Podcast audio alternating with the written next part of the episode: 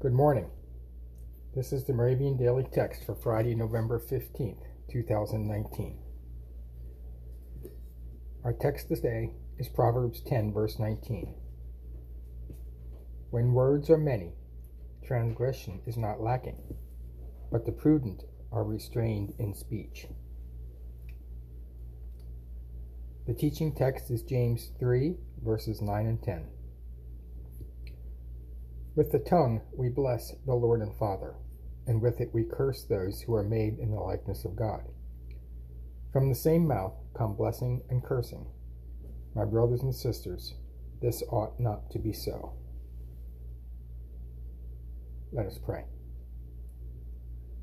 Father God, from our mouths should come blessings in your name. Please help us refrain from cursing and be an example of your love and blessings. Amen.